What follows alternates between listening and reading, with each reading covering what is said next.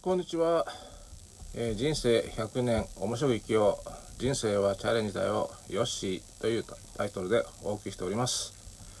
えー今回今まで述べてきましたように、まあ、海外時代に、まあ、私がですね、まあ、いろんな意味での初体験とかいろんな意味で日本と違うことを体験して、まあ、改めて日本に帰ってきてから思うこととかいろんなことを述べてまいりましたが、えー今回はですね、えーまず私とその中国語のについてお話ししたいと思います。ちなみに私最初に語学留学したのはシンガポールという国です。これ東南アジアの中にある国なんですがここではあの中国語と言わずにマンダリンと言ってました。マンダリンってあまり聞き慣れない言葉じゃないかと思いますが、まあちなみにこれマンダリンと中国語確かに中国語なんだけれども実際にちょっと意味合いが違ってくるんですね。じゃあどう違うのかというとですね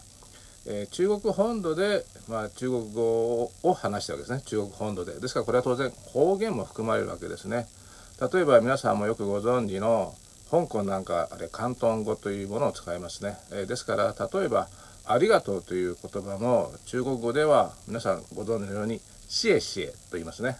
こう XIEXIEX の時は口を横に広げて「シエ」と言います。ですから「シエシエ」がこれがいわゆる北京語を中心としましたプートンホア、まあ、普通語と書きますがこれで中では「ありがとう」は「シエシエ」となりますがこれが広東語ですと「到着」とこういう発音に変わります。ちなみにこれが例えば、まあ、台湾なんかでもありますけども福建省を基準とした福建語ですと「ガムシャ」とかですねこう変わるわけです。えーなぜ私がこういういろんなありがとうを知ってるかというとですね方言を知ってるかというと実はシンガポールというのはそこに住む中国系シンガポール人の先祖はみんなあのいろんな中国のいろんな各地から、えー 移民できてますので皆さんそういう意味ではその元々の方言がありますのでそれを喋るわけですね、えーですから初めてシンガポールで働き始めた時はいわゆる会社のシンガポール人同僚とかですねの話す、まあ、中国語がバラバラだったのにはびっくりしました。でも会議とかになりましたらみんなちゃんといわゆるプートンホア北京語をベースとしたですねプートンホア話すわけです、えーでちなみにこれよくあの中国で一番難しいと言われるあの巻き舌ですね。これはあの北の方の出身の人の話し方でして南の方になりますと巻き舌はありませんので例えば「待ってください」なんかも「テンション」でっていうのが普通なんですけれどもこれが巻き舌になりますと「テンション」とこういうふうにちょっと舌がこう巻く形で話すんですけどもほとんどシンガポールであまりそういうことを聞くことはなかったですね。あと私あのシンガポールの後は最後あの中国で仕事をしてそしてあの日本に帰ってきたんですけれどもさすがに中国ではあの北から働きに来てる人もいたりしてですねそういう意味ではあの南から北までいろんな発音が聞けて面白かったですね。えさてもう一回、え話を中国語とマンダリンに戻しますが、えつまりマンダリンというのは、え中国本土以外のところですね。そういうところに住む例えば中国系を先祖する住民とか、まあ、あるいは外国人が、えー学ぶ場合にですね中国語を学ぶ場合に、まあ、マンダリンとして、えー教えてるというのが普通ですね。ですからこのマンダリンにはもういわゆる標準語のみで、まあ、方言は入っていないというふうに理解すればよろしいかと思います。ちなみに方言ってどこの国の言葉でもありますよね。日本だってこれ北海道から沖縄までいろんな方言があるわけですからどこの国の言葉にも方言というのは存在するわけでそれに対してこう是非を問うというのもおかしな話ではないかなと思っています。なので私あの日本に帰ってきてからは別に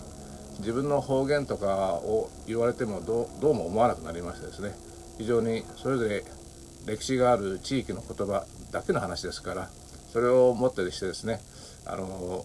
鉛があるからどうのこうのとかいう人の考えにはちょっと理解しづらいものがあります。ちなみに私もあの東京にしばらく住んでおりましたので逆にこうやって今みたいにいわゆる自分の生まれ故郷の方言ですね。そのアクセントを消して話すということはできます。こういうのもスイッチの切り替えですから当然同じような感覚で英語を話す時そして中国を話す時こう切り替えて話すということができれば問題ないのかなと思っています、まあ、ちなみに改めて日本に帰ってきて思ったんですが日本で話されている英語ってほとんど圧倒的にアメリカ英語ですね。でまたこのアメリカ英語が難しいなっていうのはまあ前回のラジオでも少し話したかと思いますが、えー非常に日本人にとってはあの日本語以外の言葉を学ぶ時に非常に難しいものがあるなと感じています。なぜなら日本語というのはやはりこの使ってる筋肉それから舌の使い方に限りがありますので、えー、特に他の言語にあるようなその喉の奥を使っていわゆる、えー、喉を使って開いてこう共鳴させて話すとかですね。あるいはあの舌の先をこう曲げて力強く発声するとかですね。あるいはこう鼻を通して少しまあ濁音ですか。それを出すとかですね。そういう音の違いでこう表現するということがありませんので非常に、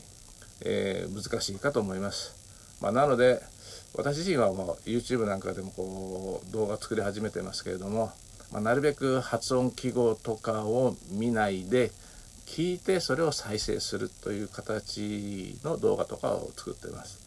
やはりどうしても日本語の影響を受けますから発音記号とかを見るとですねなんか日本の音的なものがつい出てしまうのではないかなと思っています。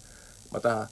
アメリカ英語なんかは特にそうですがこの発音記号が非常に曖昧母音 sure というのでよく代表されますけれどもそういうアクセントを置かない母音が非常に多く使われているような気がします。そしてまたあのネイティブ同士の会話ですと、まあ、ニュースなんかはねこう綺麗に話すんですけどネイティブ同士のこの普通の会話ではそういうもうボソボソと話しますので非常に聞き取りにくいものがあるかと思います。これ同じ英語でも、まあ、イギリス英語なんかも比較的綺麗に聞き取りやすいですよね。えー、前回の番組でも言いましたけどあ例えば水 water は water とこういうふうに聞き取れますけれどもこれがアメリカ英語になるとこうほとんど t の音が D に変化してますので「わだ」もっとひどい人だと「わら」って言いますから最初は何のこっちゃと思いますけれども、まあ、その状況で判断できるのでついていけるかと思います。まあ、このように、えー、日本人が、えー、英語にしろ中国語にしろ、まあ、マンダリンですねにしろ学ぶ時はなるべく、まあ、発音記号とか読み方とかあまりこだわりすぎると非常に聞き取りにくくなってしまうかと思います。やはり自分の耳を鍛えるということそして口を動かして話すというこのこれを続けないとなかなかものにできないかと思います。ましてまた音もですね当然個人差がありますので日本語もそうですねでいろんな人いろんな日本語の音があります。まあ、このようにこの音にある程度こう敏感になるというかで音をうまく自分の中で再生するでそれを可視化するために私なんかはいわゆる音声入力で自分の発音をチェックしてますね。ある程度ある程度そのレンジの中で発生できればそれは文字として表示されるわけですからそれが表示されないということはそのある程度の音域の中に入っていないということだと思います。まあこのように、えー、なかなかうまく説明ができないんですけれども今やってるのはこうやってその自分の発音ですねこれをこう可視化する方法を考えてうまくできたら、まあ、YouTube なんかどんどん発表していこうと思っていますがえー、現状はなかなかうまくいってないというのが、えー、実際のところですね。ということで、えー、今回はですね非常にあの、うん、海外にいて、まあ、音をたくさん聞いて改めて日本に帰ってきて皆さんの語学の勉強法これは改めて日本語の影響で大変だなということに気づいたということでした。ということでここまでお付き合いいただきありがとうございました。